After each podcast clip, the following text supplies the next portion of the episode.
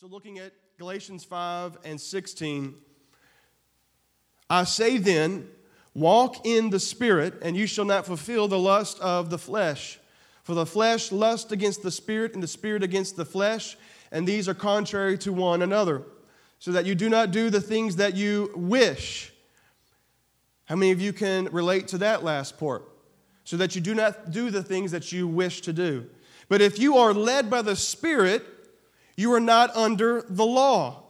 Now, the works of the flesh are evident, which are adultery, fornication, uncleanness, lewdness, those are sexual sins, idolatry, sorcery, hatred, contentions, jealousies, outbursts of wrath, selfish ambitions, dissensions, heresies, envy, murders, drunkenness, and revelries, and the like of which I tell you beforehand, just as I also told you in time past, that those who practice such things, those who, get, who practice habitually, those whose lives are marked and governed by these works of the flesh, they will not inherit the kingdom of God.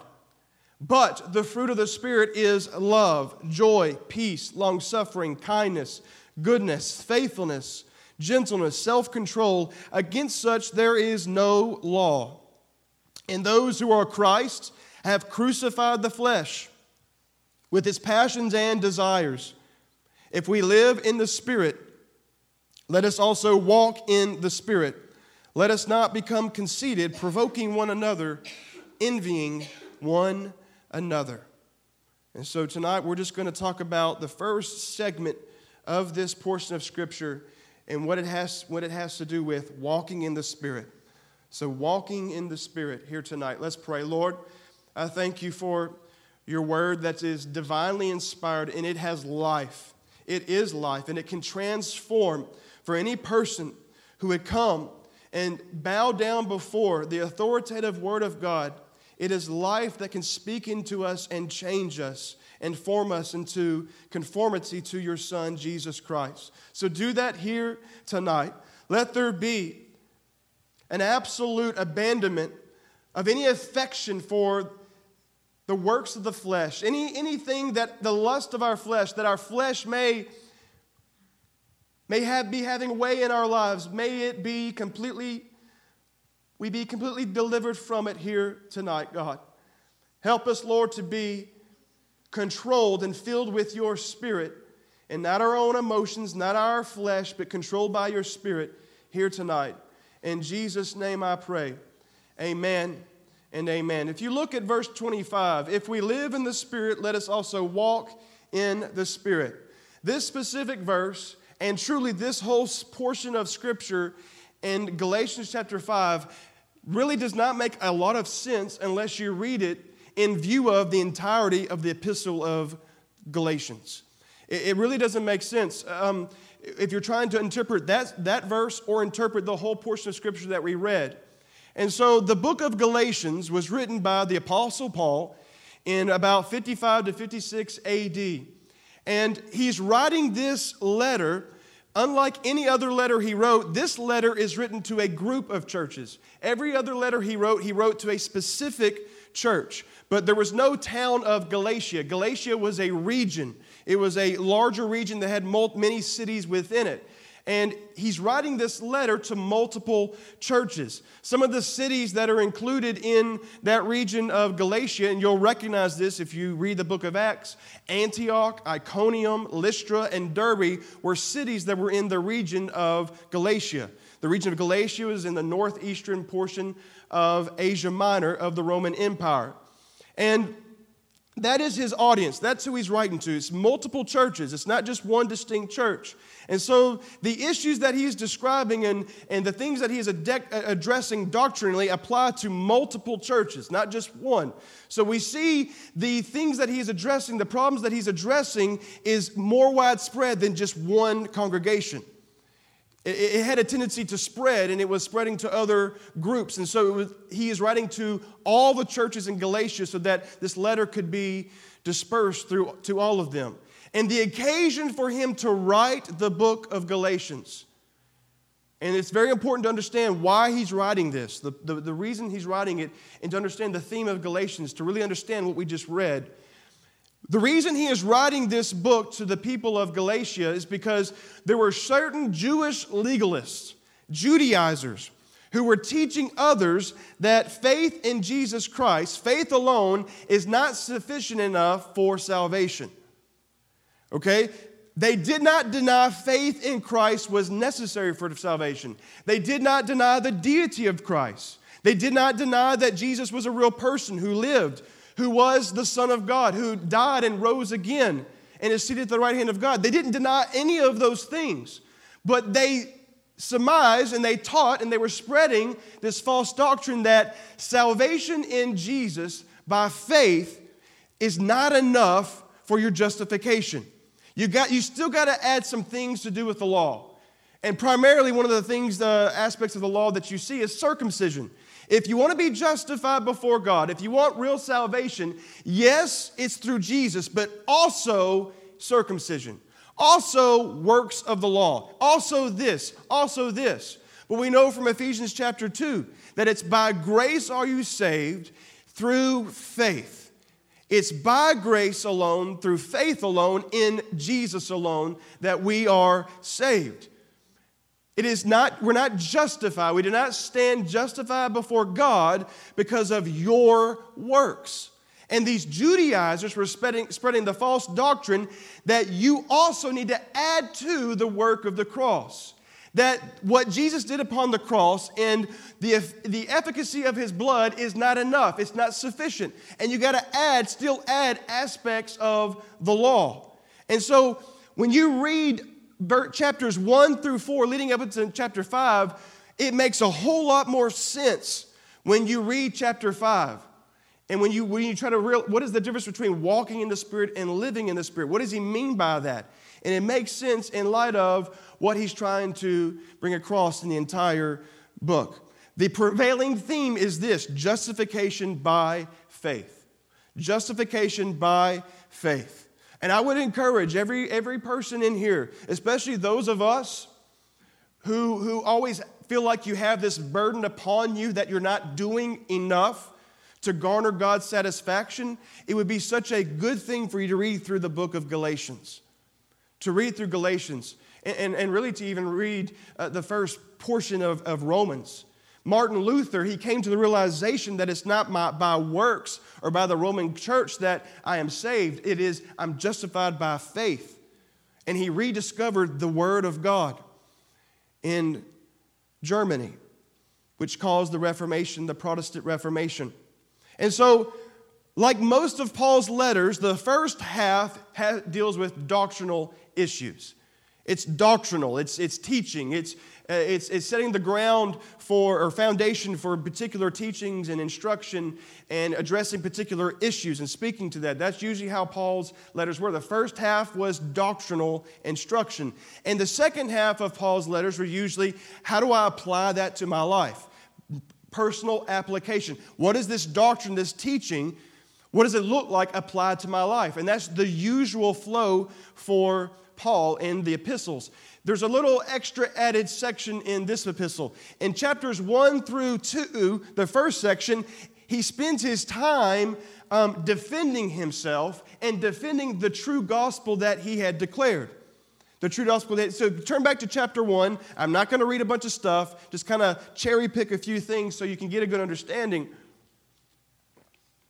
And if you look at 1 and 6, he says, I marvel that you are turning away so soon from him who called you in the grace of Christ to a different gospel. To a different gospel. So in this first section, he's trying to reiterate to them, you have, now have fallen for a completely different gospel.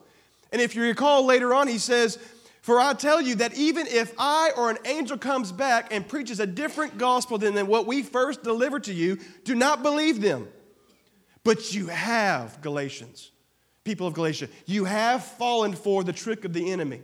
You have fallen. And furthermore, these false teachers were trying to um, delegitimize the, the apostolic authority of Paul. And they were trying to make him less and uh, more inferior to other apostles like Peter and James. And they, they were trying to discount his teachings and the authority of what he taught. Uh, taught. And so th- that's why you see here in uh, uh chapter 2, verse 7, he says, But on the contrary, when they saw that the gospel for the circumcision had been committed to me, as the gospel for the circumcision was to Peter, for he who worked effectively in Peter for the apostleship to the circumcised also worked effectively in me toward the Gentiles, and with James and Cephas, that is Peter and John, who perceived to be pillars, perceived the grace that had been given to me, they gave me and Barnabas the right hand of fellowship that we should go to the Gentiles and they to the circumcised. Paul was having to defend himself. He's trying to defend the gospel that he delivered. He's trying to, def- to defend his apostolic authority. And he's saying, I am also an, ap- an apostolic individual in the first century church, just like James and Peter and John. I have apostolic authority. And so that's what he does in chapters 1 through 2. And then chapters 3 and 4, he talks about doctrinal issues. And this is just beautifully, magnificently done how that he pulls down the argument of these Judaizers and how that he provides the sufficiency of the cross, the sufficiency of Jesus, justification by faith. And I would really encourage all of us to read through Galatians once more with that understanding justification by faith, the sufficiency of Jesus. We don't add to it. We don't add to it. And so, the prevailing theme, justification by faith, plays into our scripture. So, if you look at chapter 5, verse 16,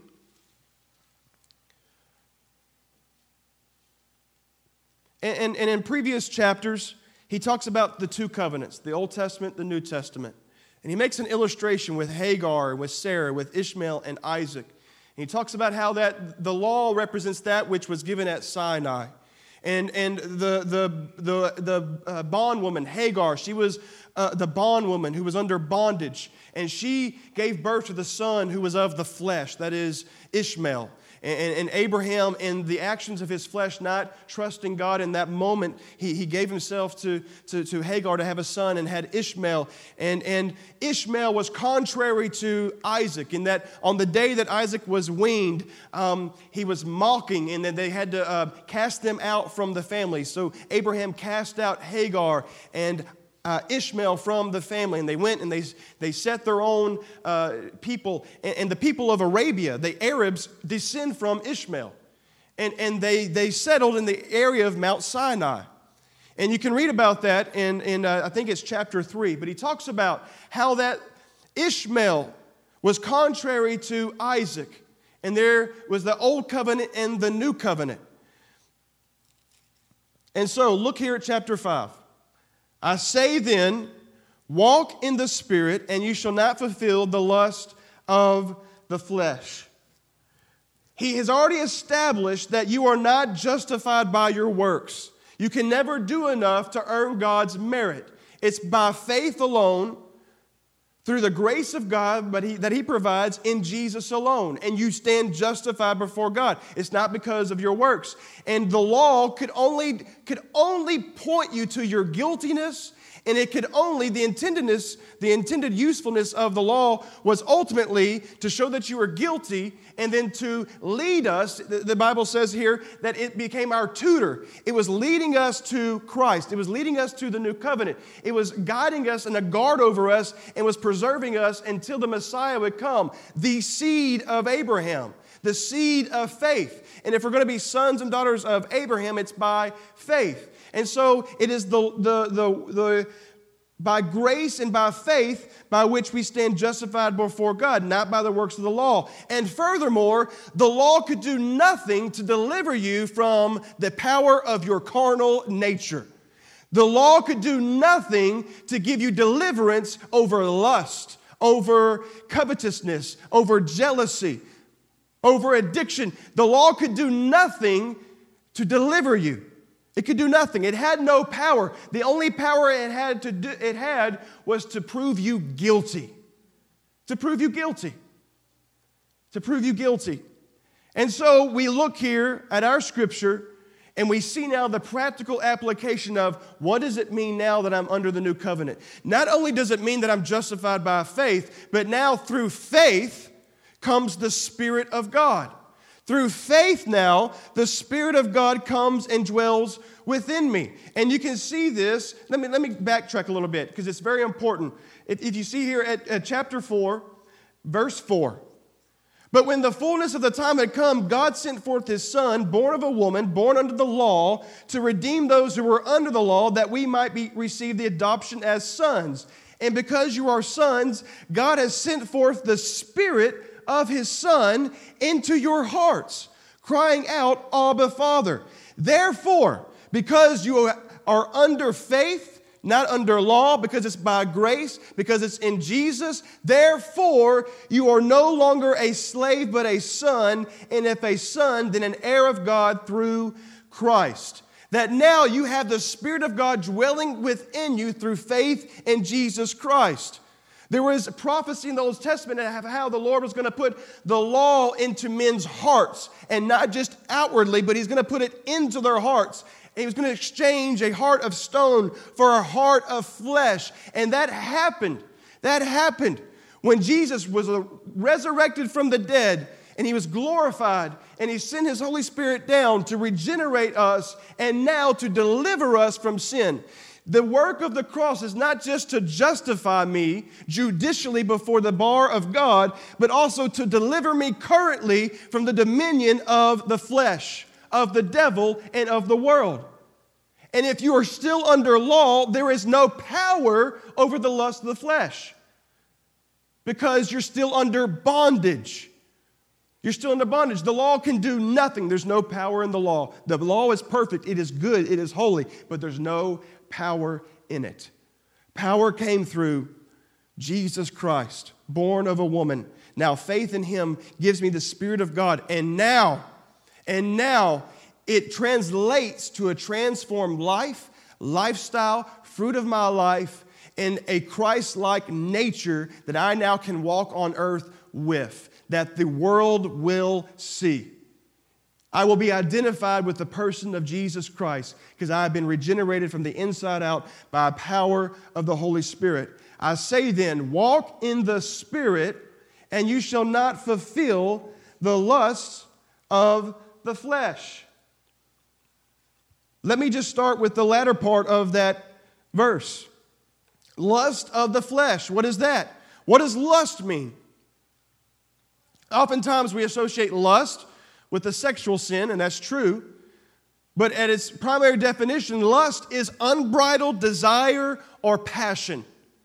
It is craving for what is forbidden.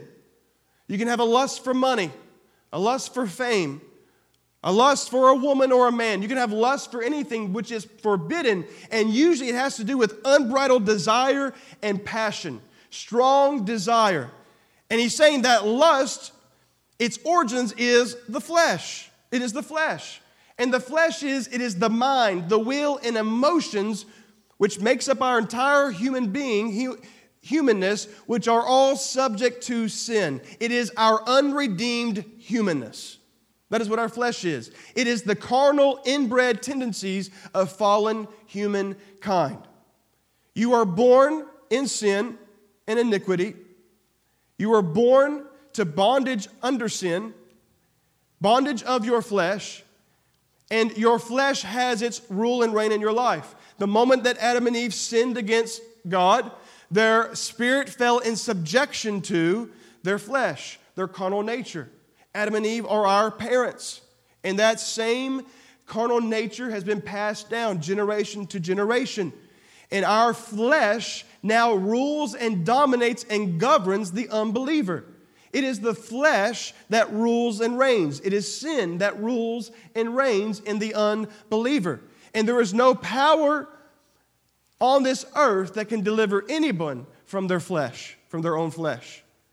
And that's why if you remember, O foolish Galatians, who has bewitched you? Do you, intending to start in the Spirit, think you're going to be perfected by the law?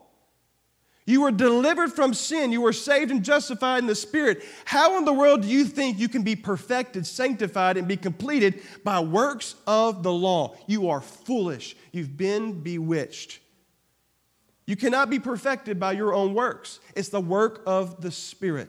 So the lusts of the flesh. As Jack Hayford says, our flesh desires to be ratified, gratified, and satisfied. I like the way he put it.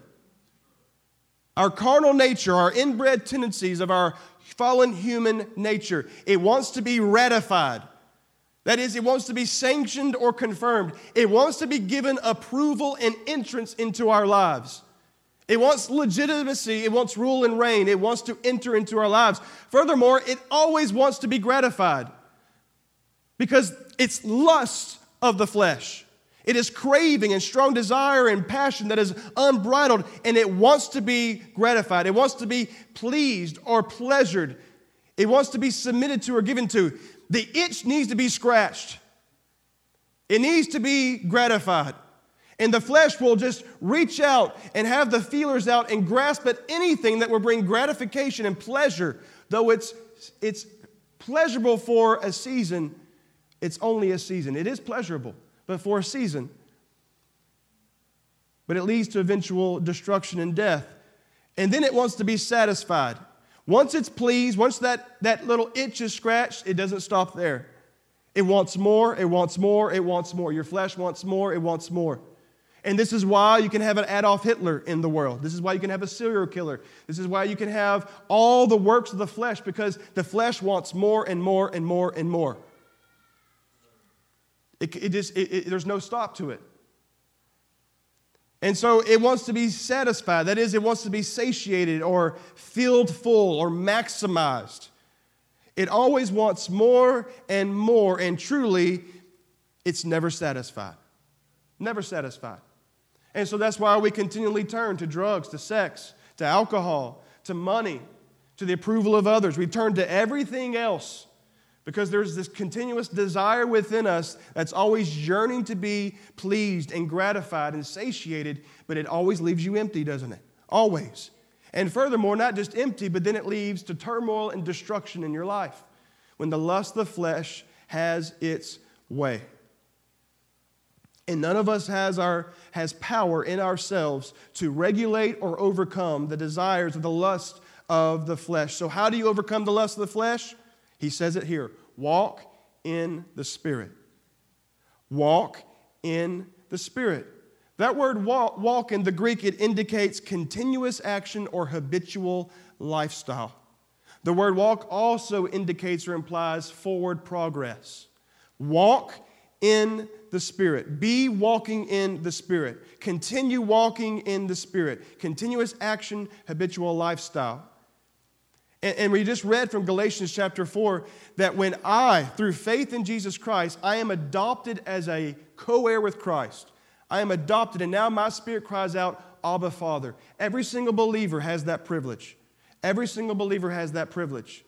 And then we're further equipped by the baptism of the Holy Spirit that we see in the day of Pentecost to equip us, to give us power, to be a witness, to spread the gospel, to give us greater power to represent Christ. But every single believer has been adopted into the family of God, and you have the Spirit of God within you. So to walk in the Spirit means rather than, rather than on the other hand, giving myself over and yielding to the lust of my flesh, I now, by the Spirit's enabling power through simply through faith, I now yield, continually yield, and give myself over to the work of the Spirit. Continuously, continuously yielding up, yielding up, giving myself, feeding my spirit, depriving my flesh. That's walking in the Spirit. And look here, for the, for the flesh lusts against the spirit, and the spirit against the flesh. And these are contrary to one another, so that you do not do the things that you wish. I look forward to the day.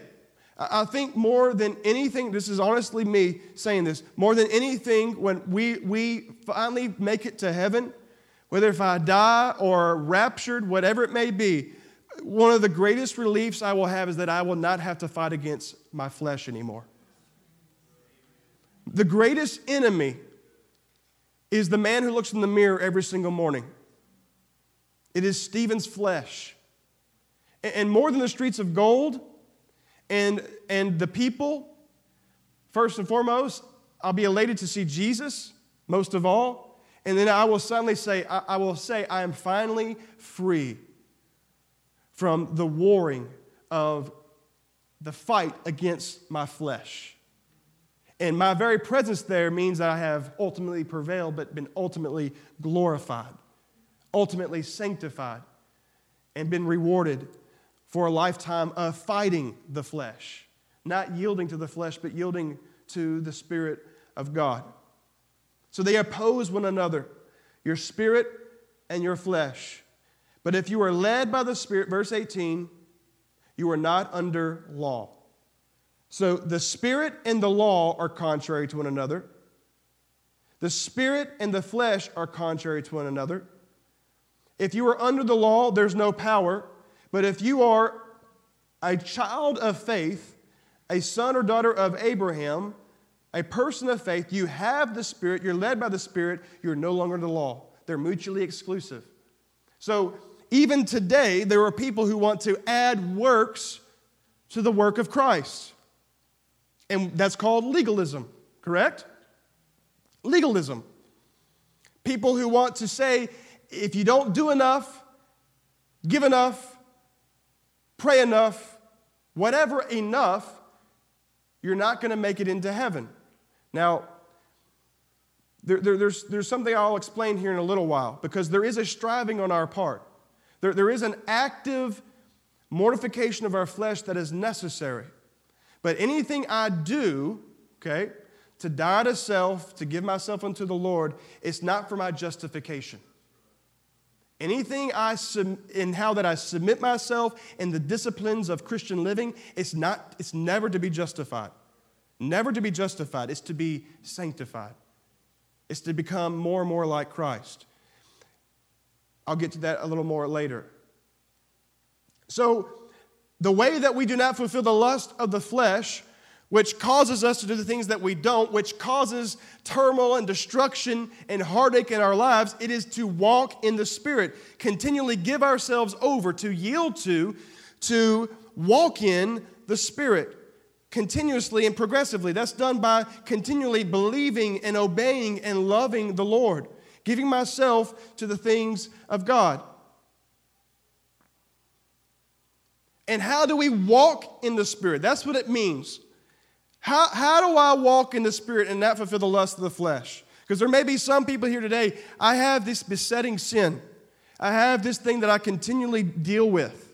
I have this thing that I, I can't overcome and you're not backslidden and you're not rebelling against God, but there's something in your life. There's something in your life that, that, that you really need the Lord to, to help you with. And I'm not making any, any, I'm not making any justification for sin. But the fact of the matter is that none of us here are perfect yet. We are being perfected, we know that. We're being sanctified daily. But all of us all of us need the grace of God every single waking moment, every single sleeping moment. You need the grace of God. You're never so holy and mighty and good and great that you don't need the grace of God. That is what sustains you, that is what saves you. That's where everything flows, that's where His power flows from His grace. So, how do we walk in the Spirit? And there is wonderful, wonderful instruction and teaching that we find in the book of Romans. Go to Romans chapter 6. And this will coincide with Paul's teachings in Galatians. Romans 6.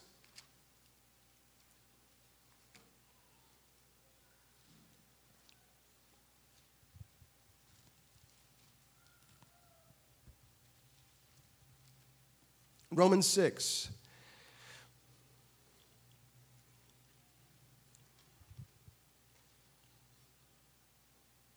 What I present to you, how to do this, is not exhaustive. You could have a study on this for weeks. But just want to bring to light some of the things that Paul taught in Romans that has to do with our flesh and with the spirit. And so, first and foremost, how do I walk in the spirit? How do I overcome the works of the flesh, the lust of the flesh. How do I not give in? How do I not do the things that I don't want to do? Okay? Chapter 6, verse 12. Therefore, do not let sin reign in your mortal body, that you should obey it in its lust.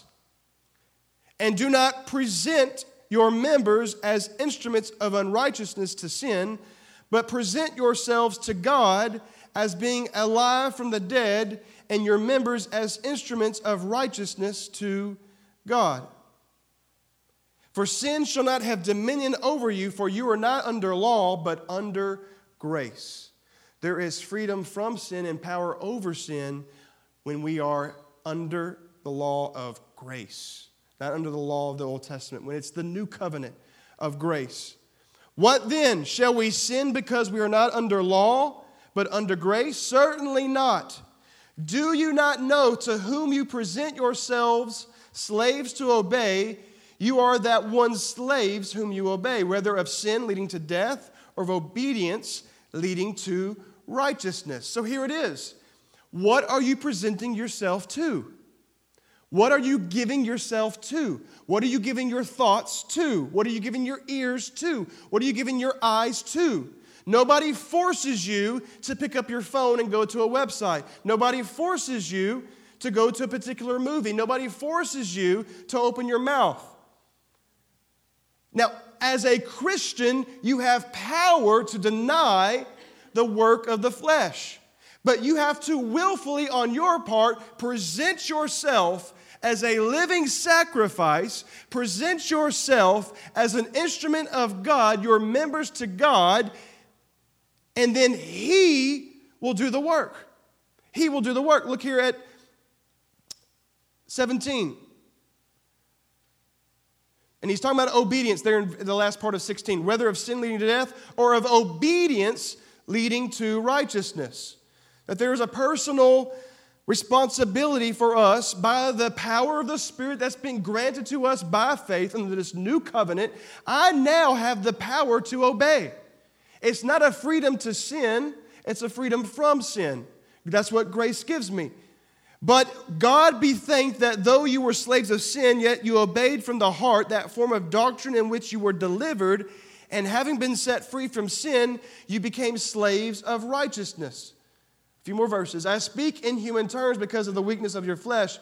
For just as you presented your members as slaves of uncleanness and of lawlessness leading to more lawlessness, so now present your members as slaves of righteousness for holiness. Remember this garbage in, garbage out. Garbage in, garbage out. What you feed will thrive. You feed your spirit man, it will live. You deprive your flesh of its lusts, it will die. It will lose governance in your life day by day. And all of us are at different levels of sanctification, different levels of being controlled and led by the Holy Spirit. But it's dependent upon us by his helping, what he grants to us as a child of God now, adopted into the family of God, I now have the Spirit dwelling within me. And he yearns to do what is right before and pleasing to the Lord. And he needs my submission, my surrender. We're, we're, we, are, we have a free will still and I submit it to Him and I give it to Him and I deprive my flesh. I crucify, I mortify my flesh. I deprive it of what it wants by the Spirit of God and I feed, I feed the Spirit. You have a choice. Will I pick up my phone and watch Facebook or will I pick up my Bible? That's it right there. That's walking in the Spirit. That's lending yourself to obeying and increasing the strength of your spirit, man, and depriving the flesh of what it desires. It's decisions like that on a daily basis. What I listen to on the radio. Fox News is okay, but is it doing anything to encourage your spirit? No. It could be morally neutral on its face, but, but could be depriving your spirit of what it needs to be victorious. So give yourself to preaching, to teaching, to worship music, whatever it may be, something to feed your spirit man, to free, feed your spirit man. I have one dog at home, and it's one dog too many.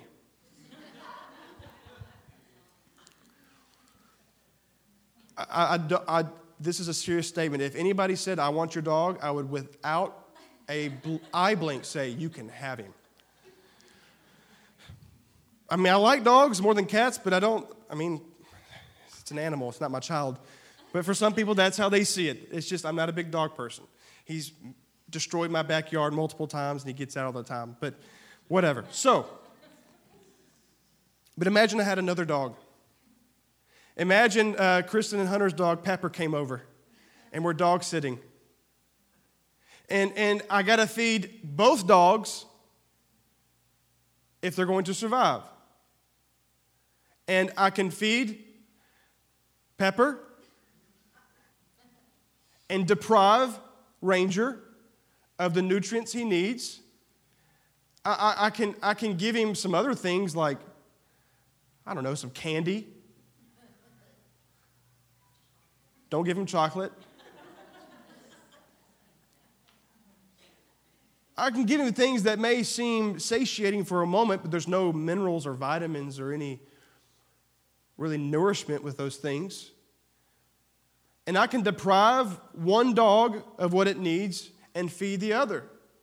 And in a week's time, a month's time, which dog is going to be standing?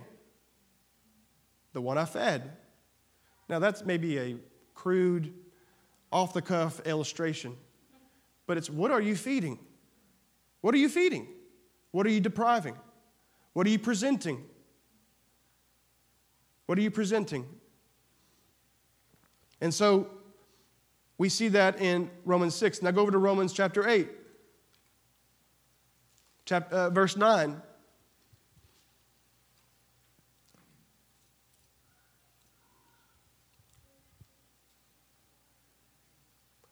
Now, if you recall chapter 7, he talks about I do the things that I don't want to do and I can't do the things I want to do, and it goes on and on and on.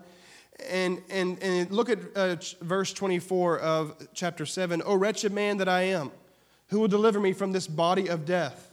I thank God through the law. No. Through Jesus Christ our Lord. So then, with the mind I myself serve the law of God, but with the flesh the law of sin. There is therefore now no condemnation to those who are in Christ Jesus who do not walk according to the flesh, but according to the Spirit. For the law of the Spirit of life in Christ Jesus has made me free from the law of sin and death. Look here at verse 9, 8 and 9. But you are not in the flesh, but in the Spirit, if indeed the Spirit of God dwells in you.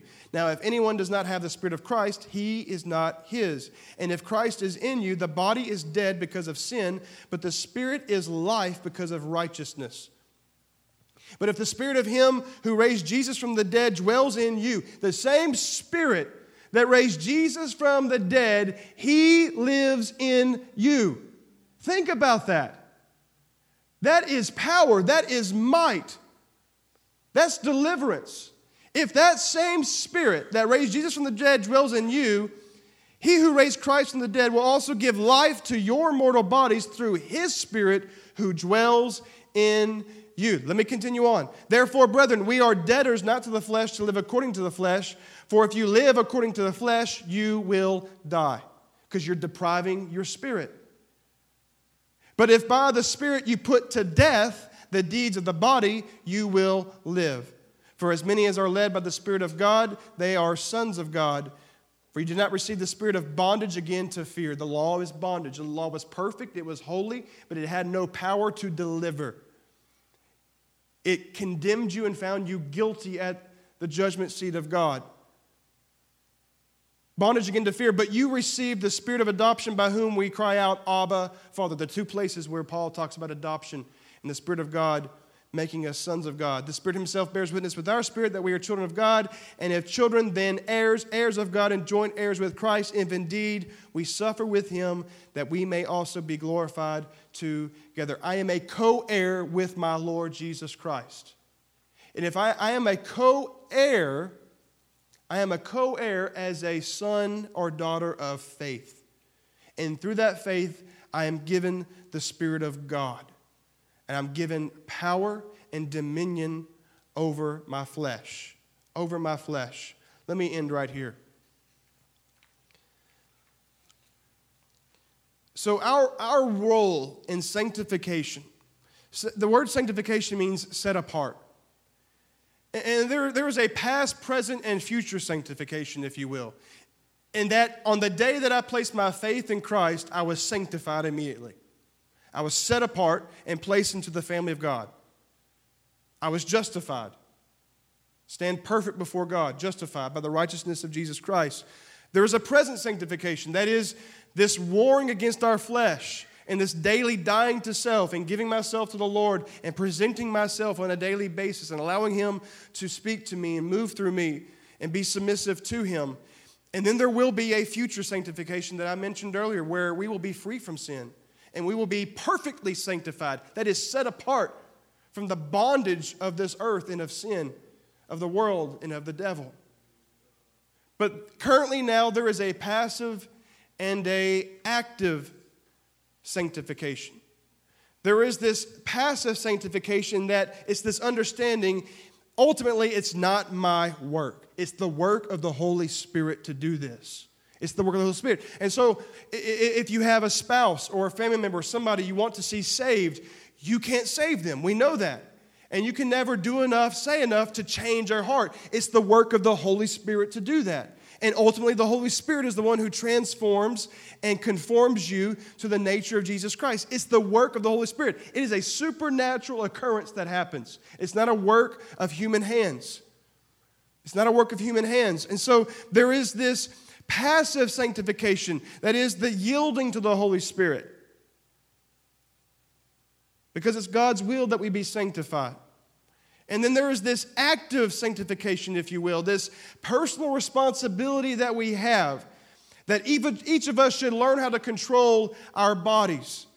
The Bible says that we should exercise ourselves in godliness, that we should strive for holiness, as Hebrews 12 14 says, that we should flee immorality, as 1 Corinthians 6 18 says, that we, should, we are cleansing ourselves from every defilement, as 2 Corinthians 7 1 says making every effort to supplement our faith, as 2 Peter 1 5 through 11 says. There's a personal responsibility on our part. And I mentioned Sunday that there are some who, who, will, who will say that your act of sanctification is legalism.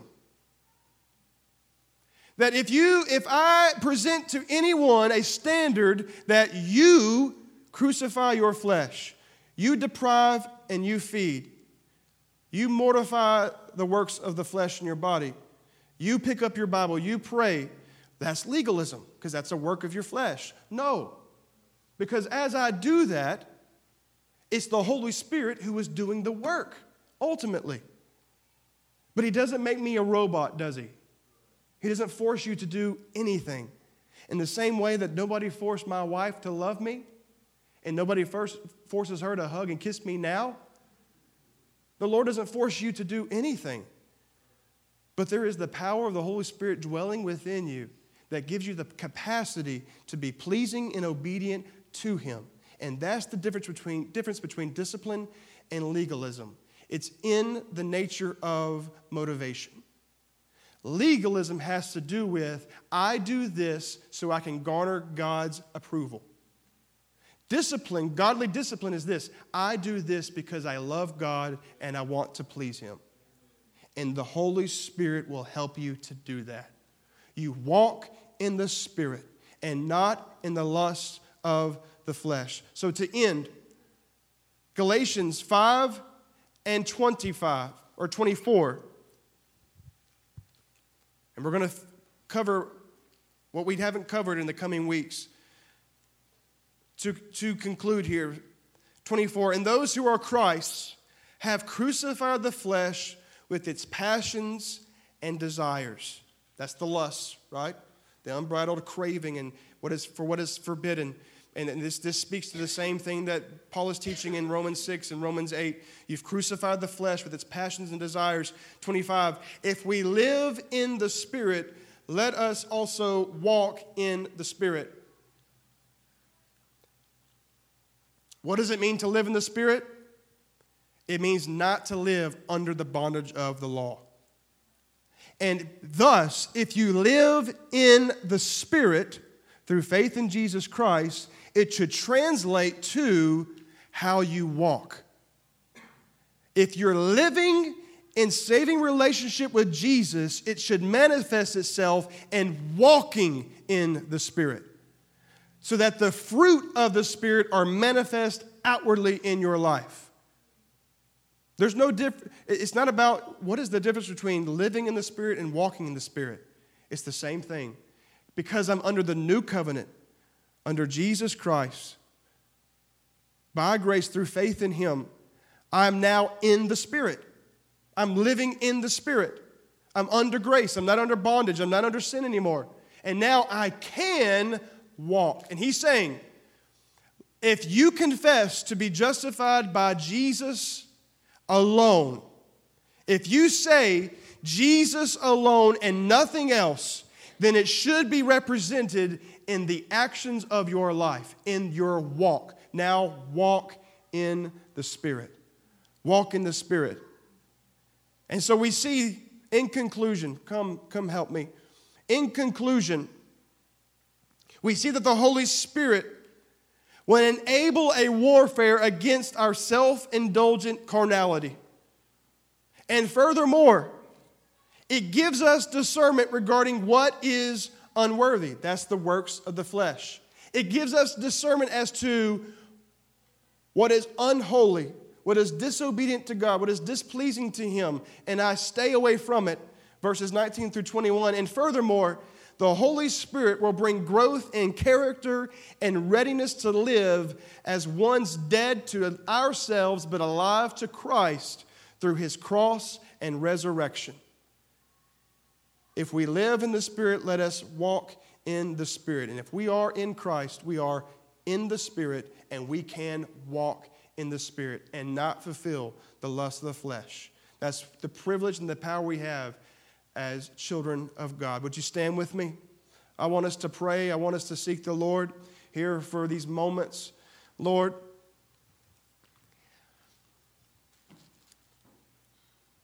let there be a greater understanding.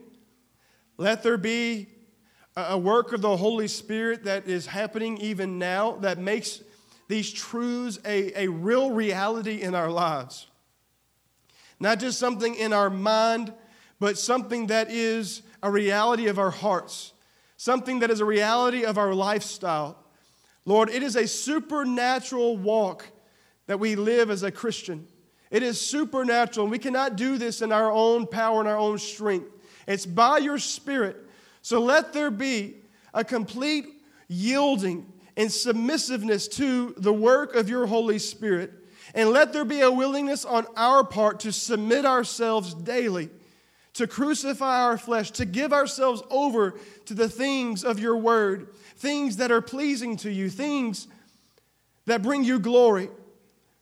Let that be Uh, the, the determination of our hearts here today. God, give us heavenly desires, and may the things of this world become so dim that our affections for worldly things would lose its power in our lives. And the only thing we would desire is to please you, to glorify you, to represent you, that the fruit of the Spirit would be manifest in our lives and we would look like Jesus. Make that the testimony of our lives here today, Jesus. In Jesus' wonderful.